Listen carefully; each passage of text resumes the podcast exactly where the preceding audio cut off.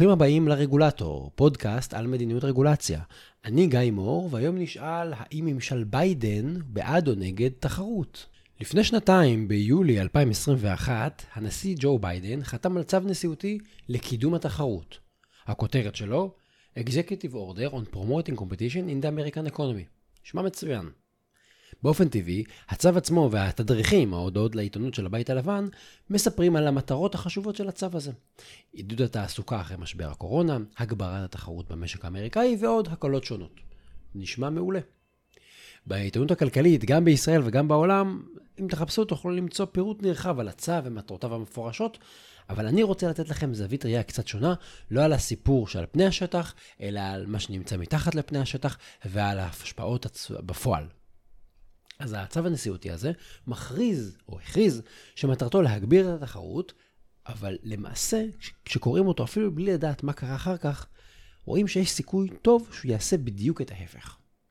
כשאני שמעתי וקראתי בפעם הראשונה את הצו הנשיאותי הזה, ציפיתי שהוא יעסוק בצמצום רגולציה מיותרת שפוגעת בתחרות, נגיד מגבילה יבוא או מקשה על עסקים קטנים להיפתח, או רגולציה שמסייעת לתאם מחירים, שמסייעת לקרטלים.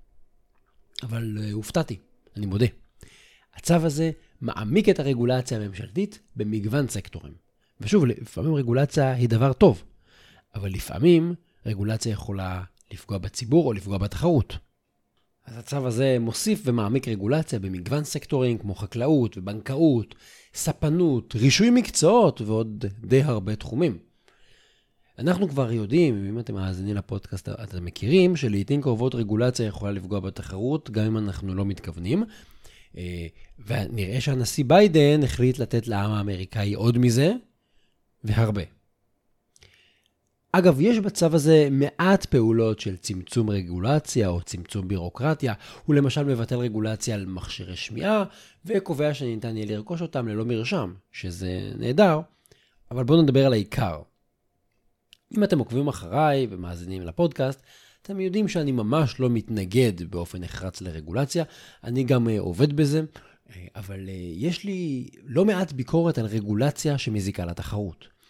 ובהקשר הזה, אני חושב שממשל ביידן פשוט פספס הזדמנות ממש גדולה, כי אפשר היה לתקן רגולציה מיושנת שמונעת חדשנות וקדמה ותחרות, אבל הם לא עשו את זה. אז בואו ניגע בכמה סוגיות על קצה המזלג, כדי לראות מה הצו הזה באמת עושה. מעבר להצהרות, מעבר לדוברות. נתחיל בחברות טכנולוגיה. בשנים האחרונות יש אופנה להתנגח בחברות טכנולוגיה גדולות, מה שמכונה באנגלית ביג טק. למשל, הציעו להקים ועדות שיבחנו ויאשרו השקעות זאת אומרת, נאשר האם מותר להשקיע בחברה טכנולוגיה או לא, אולי אתם רוצים להשקיע באמזון, אנחנו לא נרשה לכם. זה כמובן ירתיע וירחיק משקיעים, הם בכלל לא ינסו להשקיע בחברות בתחום הזה באותה מדינה. גם היו הצעות להחמיר את הדרישות בבדיקה למיזוגים בין חברות. אמ, עכשיו צריך להבין, בדרך כלל כשאנחנו מדברים על מיזוג בין מתחרים, ורגולציה של דיני תחרות שמיועדת להגן על תחרות, אנחנו חושבים על שתי חברות גדולות, או שתי חברות משמעותיות באותו תחום, תחשבו נגיד על אוסם ותנובה, ואנחנו מפחדים שהם יתחברו ביחד לחברה אחת גדולה, ואז זה יפחית תחרות כי הם יפסיקו להתחרות אחת בשנייה. זה יופי, אבל בשוק הטכנולוגיה קורה הרבה פעמים דבר אחר. בשוק הטכנולוגיה הרבה פעמים העסקאות הן בין שתי חברות ממש קטנות, או בין חברה גדולה שקונה חברה קטנה. מה שאנחנו מכנים בעברית אקזיט. כל האקזיטים של סטארט-אפים הם בעצם מיזוג מהבחינה הזו. אז מגבלות על מיזוגים בין חברות טכנולוגיה עלולות לפגוע, עלולים לפגוע בחברות קטנות שמחפשות אקזיט. כי אם אתם השקעתם בחברה קטנה, או אתם יזמים, אתם סטארט-אפיסטים שמשקיעים, מקימים סטארט-אפ ורוצים למכור אותו יום אחד, אומרים לכם לא, לא, לא, לכל הממשלה, נראה אם הממשלה תרשה לכם להימכר לחברה אחרת שרוצה לקנות את הטכנולוגיה שלכם. זה קצת בעייתי. אבל זה לא מה שבאמת עקום בהצעה של ממשל ביידן. ההצעה של ממשל ביידן לחזק את דיני התחרות היא שבכלל לא קיימת בעיה. כמו שכתב פרופסור ברק אורבך, הוא ישראלי שחי ופועל וחוקר בארצות הברית, ענקיות הטכנולוגיה מספקות לנו שירותים באיכות גבוהה, שלעיתים קרובות ניתנים לנו בכלל בחינם. תחשבו על גוגל ועל פייסבוק, או במחיר מאוד נמוך. למשל אמזון ונטפליקס, המחירים שלהם הרבה פעמים נמוכים מהמתחרים. החברות האלה מתחרות בינן, והן מאוימות מפני כניסה של מתחרים חדשים, הן מורתעות מבחינה תחרותית. אנחנו לא רואים כאן ניצול של כוח כלפי הצרכן. להפך, אנחנו רואים דינמיקה שמאוד מטיבה עם הצרכנים. שוב, זה לא מושלם, יש סוגיות של פרטיות, לא חסר עניינים, אבל אם הצרכנים מקבלים מגוון של מוצרים באיכות גבוהה ובמחירים נמוכים, ולפעמים אפילו בחינם בהשוואה למתחרים, אז מה בדיוק הבעיה? ולמה הממשל סבור שדווקא בתחום הזה אין מספיק תחרות? דווקא בתחום הטכנולוגיה. עכשיו, באמת אפשר לדבר על בעיות של פגיעה בתחרותיות ועל עיוות השיח הציבורי בדמוקרטיה בגלל הרשתות החברתיות, ואפילו ריכוזיות עודפת של כוח. אבל שימו לב שלא בזה עוסקת הרגולציה, וההצעות של ממשל ביידן הוא להגביר רגולציה של תחרות על חברות טכנולוגיה. הוא לא מדבר על פרטיות, הוא לא מדבר על דמוקרטיה, הוא לא מדבר על חופש הביטוי או על ריכוזיות של כוח. הוא מדבר על היעדר תחרות. ואם זאת בעיה, אז צריך לדבר עליה. אבל נראה שזו לא בעיה. אז בואו לא נבלבל רגולציה של תחרות עם רגולציות מסוגים אחרים שאולי צריך לעשות. אז דבר ראשון זה שממשל ביידן מציע להטיל רגולציה של הגבלת תחרות על חברות טכנולוגיה, כשממש לא בטוח שיש שם בעיה בכלל, ואולי כדאי שישקיע את המאמצים שלו בבעיות אחרות בשווקים אחרים, או בבעיות כמו פרטיות למשל. נושא אחר הוא תרופות, או ליתר דיוק מחירי התרופות. אה, השוק האמריקאי ומערכת הבריאות האמריקאית מאוד שונה מישראל, לא ניכנס לזה כרגע, אבל צריך להגיד שבארצות הברית מחירי התרופות מאוד מאוד גבוהים. וביידן, בצו הנשיאותי שלו, הורה לקדם כל מיני הסדרים לגבי מחירי התרופות. קצת קשה להסביר מה הולך שם בלי לצלול לנבחי מערכת הבריאות האמריקאית, היא מלאה בתחלואים של עצמה, אבל אני אגיד לכם מה אפשר כן להסביר בלי לצלול לדוקטורט על מערכת הבריאות האמריקאית. מה שמוזר זה שממשל ביידן, שהתאמץ מאוד לבטל כל דבר שטראמפ נגע בו וכל דבר שממשל טראמפ עשה, ממשל ביידן תומך במדיניות של ממשל טראמפ. הבית הלבן פרסם fact sheet, אה, דף נתונים כזה, שמסביר את המדיניות ואת הצו הנשיאותי, והוא מסביר שהמדיניות צריכה לייבא תרופות מקנדה. שבסוגריים, שם אין רגולציה והתערבות ממשלתית שעיוותה את המערכת, שם יש מערכת בריאות מתפקדת, ולכן בקנדה מחירי התרופות לא מאוד מאוד גבוהים. הבעיה זה שהמדיניות של ממשל טראמפ הייתה בדיוק זה. ממשל טראמפ בדיוק אמר בוא נייבא תרופות מקנדה. אבל המדיניות של ממשל טראמפ נכשלה כבר. היבוא מקנדה לא הצליח להוריד את מחירי התרופות.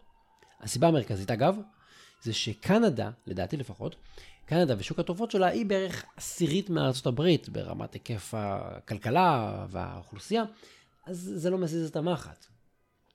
ואחרי שהקנדים צורכים את כל התרופות שהם צריכים, לא נשאר מספיק לכל אזרחי ארצות הברית, אז זה, זה לא משפיע באמת, זה פשוט קו אבוד. אבל תראו, זה דבר מוזר. ממשל ביידן ממש מתאמץ למחוק כל דבר ולבטל כל דבר שממשל טראמפ עשה, ועד שהם בוחרים משהו אחד להשאיר, זאת המדיניות שניסו וברור לכולם שהיא נכשלה, אין בכלל ספק בזה. אז למה אתם עושים את זה? נושא שלישי זה תעסוקה, וכאן הצו הנשיאותי בהחלט הולך למקום הנכון בעיניי. הצו הנשיאותי קורא לצמצם חלק מרישוי המקצועות. זה אגב מגמה שמדינות ברמת הסטייט בהחלט עושות בפני עצמן. היום משהו כמו 30% מהעובדים בארצות הברית צריכים רישיון מהממשלה כדי לעבוד במקצוע שלהם. אגב, בישראל המספר הוא בערך 25%. ורוב רישוי המקצועות מבוצע ברמת המדינה, הסטייט בארצות הברית, לא ברמה הפדרלית. אז אני לא כל כך יודע אה, מה תהיה התרומה, מה יהיה הערך בזה שהממשל הפדרלי אומר שהוא רוצה לצמצם רישוי מקצועות בגזרתו. אה, עוד דבר שהצו עושה בהקשר של תעסוקה, הוא קורא לצמצם סעיפי אי תחרות בחוזים. זאת אומרת, אתם חותמים על חוזה עם המעסיק שלכם, ובחוזה כתוב שאחרי שתסיימו לעבוד באותה חברה, אסור לכם לעבוד בחברה שמתחרה בחברה הזאת, או בחברה אחרת בשוק, או אסור לכם לפתוח חברה בתחום הזה. נגיד עבדתם במאפייה, אסור לכם ללכת לעבוד במאפיות. או עבדתם בחברת סטארט-אפ בתחום הסייבר ההתקפי, אסור לכם לעבוד בחברות סטארט-אפ אחרות, או בחברות בכלל שעוסקות בסייבר התקפי. הסעיפים האלה כמובן פוגעים בעובד הבודד, אבל הם גם מקטינים תחרות, כי הם מונעים תחרות ומונעים מה, מחברות אחרות להתחרות בחברה שבה עבדתם. בואו נעבור לתחום התעופה. לפי הצו הנשיאותי, משרד התחבורה האמריקאי, ה-DOT, יגבש כללים שצריכים לחייב גילוי של עמלות שנלוות, שנגבות על ידי חברות התעופה.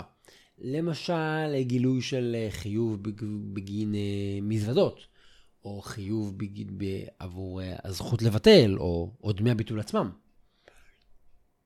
על פניו נשמע טוב, כי אנחנו מכירים את זה, אנחנו נכנסים לאתר, רוצים להזמין, המחיר נורא נמוך, ואז פתאום בוף, המחיר קופץ. לפעמים אנחנו שמים לב שהמחיר קופץ, לפעמים אנחנו אפילו לא שמים לזה לב. רק מה הבעיה? הבעיה שהנושא הזה בדיוק נבחן על ידי ממשל אובמה, ואחר כך נבחן עוד פעם על ידי ממשל טראמפ, ושניהם החליטו לא לקדם את הרגולציה הזאת. מה השתנה שמצדיק החלטה נשיאותית, לא של דרג אה, מקצועי, לא של אה, מנהל משרד? נשיא ארצות הברית בכבודו ובעצמו מחליט שצריך לקדם רגולציה שנפסלה בעבר פעמיים, גם על ידי ממשל דמוקרטי של אובמה וגם על ידי ממשל רפובליקני של טראמפ. ממש לא ברור. ונעבור לנושא האחרון, נושא הבנקאות, תחום שבאמת באמת יש מקום להגביר בו את התחרות. אז הצו הנשיאותי של ביידן קורא להגביל את המיזוגים בין הבנקים. מאחר שמיזוגים, במיוחד בשנים האחרונות, הם הפחיתו את התחרות בין הבנקים. כמו שהסברנו קודם, יש שני בנקים, נגיד באותה עיירה יש שניים, שלושה בנקים, שניים מהבנקים מתמזגים, במקום שלושה בנקים שמתחרים אחד בשני, אחר יש רק שניים, או במקום שניים יש רק אחד. פחות תחרות או אפס תחרות. אבל מנסחי הצו שוכחים שתי עובדות ממש ממש חשובות בנושא הזה. ראשית, גל המיזוגים של השנים האחרונות נבע בעיקר מהעלויות הכבדות של חוק דוד פרנק, חוק רגולטורי מאוד מאוד כבד, שנחקק אחרי המשבר הכלכלי של שנת 2008.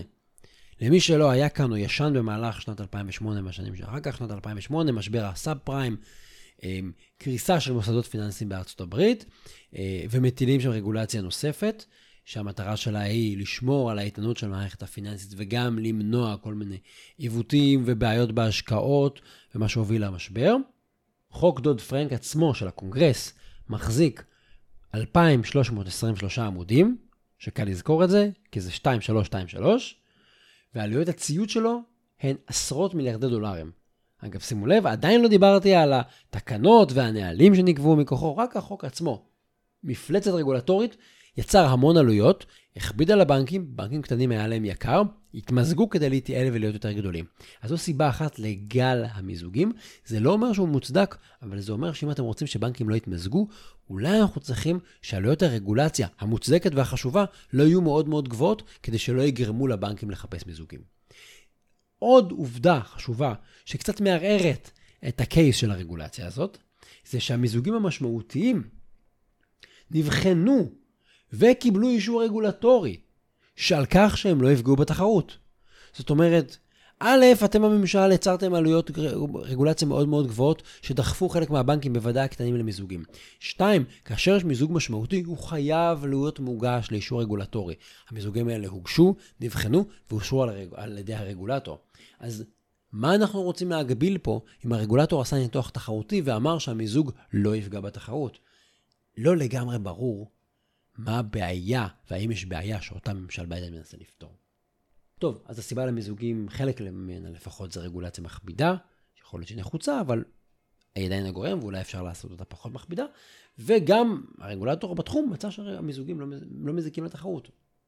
אז בסיכום הכולל, מה שאנחנו צריכים לזכור זה גם שזה, כשבנקים מתמזגים, בגלל שהם מתקשים לעמוד בעלויות הכבדות של הרגולציה, מה האלטרנטיבה בעצם? זאת אומרת, אם נגביל אותם, בואו נגיד שאני מאמץ, אני מצטרף כרגע לממשל ביידן, ואני אומר, בואו באמת נאסור על הבנקים להתמזג. מה יקרה? לבנק שיש לו עלויות רגולציה מאוד כבדות, אם לא נאפשר להם להתמזג וליהנות מיתרונות לגודל, חלק מהם אולי ייסגרו. ואז יהיה לנו באמת פחות בנקים, ובמקום שני בנקים קטנים שמתחברים ביחד לבנק בינוני אולי, אבל שנשאר כמתחרה בשוק, אחד מהם ייסגר, ואולי אחר כך גם השני. וזה באמת יפגע בלקוחות, ובאמת יפחית את התחרות, כי במקום שיהיה נגיד משלושה בנקים בעיירה נרד לשניים, אולי משלושה נרד לאחד. אז זה באמת יגרום ליוקר המחיה, וזה הרי לא המטרה של רגולציה תחרותית. אז שוב, צריך לשאול מה האלטרנטיבה שלנו. דיברנו על חברות טכנולוגיה ועל מחירי התרופות, על תעסוקה, על תעופה ועל בנקאות. יש בצו עוד דברים, אבל אלה הנושאים המרכזיים. וכשאנחנו מסתכלים על הצו הזה במבט על, אנחנו רואים משהו די סטנדרטי. יש לנו פה ממשל שאומר שהוא רוצה להגביר תחרות, אבל מה שהוא עושה זה בערך את אותו דבר שתמיד עושים, את אותה מנגינה. להוסיף עוד רגולציה, כשהוא מתעלם מהרגולציה הקיימת. הם מסתכלים החוצה על השוק ואומרים, יש כשלי שוק, אבל יש בעיה בתחרות, הם לא מסתכלים פנימה לכשלי הרגולציה ולמלאי של הרגולציה הקיימת שאולי מייצר בעיה. שוב, זה לא אומר שהרגולציה הזאת לא נחוצה, אבל אולי אפשר לשפר אותה, אולי באמת חלקים אפשר לבטל. מי שניסח את הצו הנשיאותי הזה, וגם מי שניסח צווים נשיאותיים כאלה בעבר, וכנראה גם בעתיד, הם מתעלמים מהכישלונות הרגולטוריים הנוכחיים. למשל, הם מתעלמים מרגולציה שכבר קיימת ולא עובדת, הם מתעלמים מהכישלונות הרגולטוריים של ממשל טראמפ בסוגיית התרופות, ולא מפיקים את הלקח ורוצים לעשות את אותה טעות. די, טראמפ ניסה, טראמפ טעה, בואו נתקדם, בואו ננסה משהו חדש. אמרנו שהם גם מתעלמים מרגולציית הבנקאות, שדוחפת את הבנקים להתמזג, ואפילו מתעלמים מדברים כמו שהרגולטורים אישרו את המיזוגים של הבנקאות, או שהרגולציה על מקצועות רובה בכלל נקבעת ברמת המדינות ולא ברמת הממשל הפדרלי. ואז עולה השאלה אם זה באמת צו נשיאותי אופרטיבי, או אולי פשוט הודעה לעיתונות. וזה בעיניי נוגע לשורש העניין. זה מה שבאמת חסר בצו הנשיאותי הזה, שהוא רק דוגמה לאיך שגורמים נבחרים מקדמים רגולציה.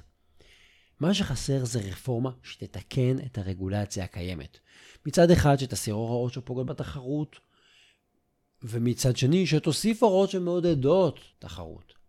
ובואו נעשה את זה לפני שאנחנו מוסיפים עוד הוראות חדשות. אנחנו צריכים תיקון משמעותי שיחזק את התחרות. אין ספק שיש מקום לחזק את התחרות, ושרגולציה היא מקום מרכזי להתחיל לעשות את זה. אבל הצו הזה מביא בשורה חלקית במקסימום. במקום להסתכל פנימה על כשלי הרגולציה ועל בעיות שיש, הם מסתכלים החוצה, ובחלק מהמקרים מנסים פתרונות שכבר נכשלו. זהו, עד כאן, תודה רבה שהאזנתם לפרק הזה של הרגולטור, אני גיא מור. אתם מוזמנים לעקוב אחרי הבלוג ואחריי בפלטפורמות השונות, כמו לינקדין, פייסבוק, אה, טוויטר, טלגרם, ובאתר כמובן, רגולטור.אונליין. התכנים משקפים את דעותיי בלבד,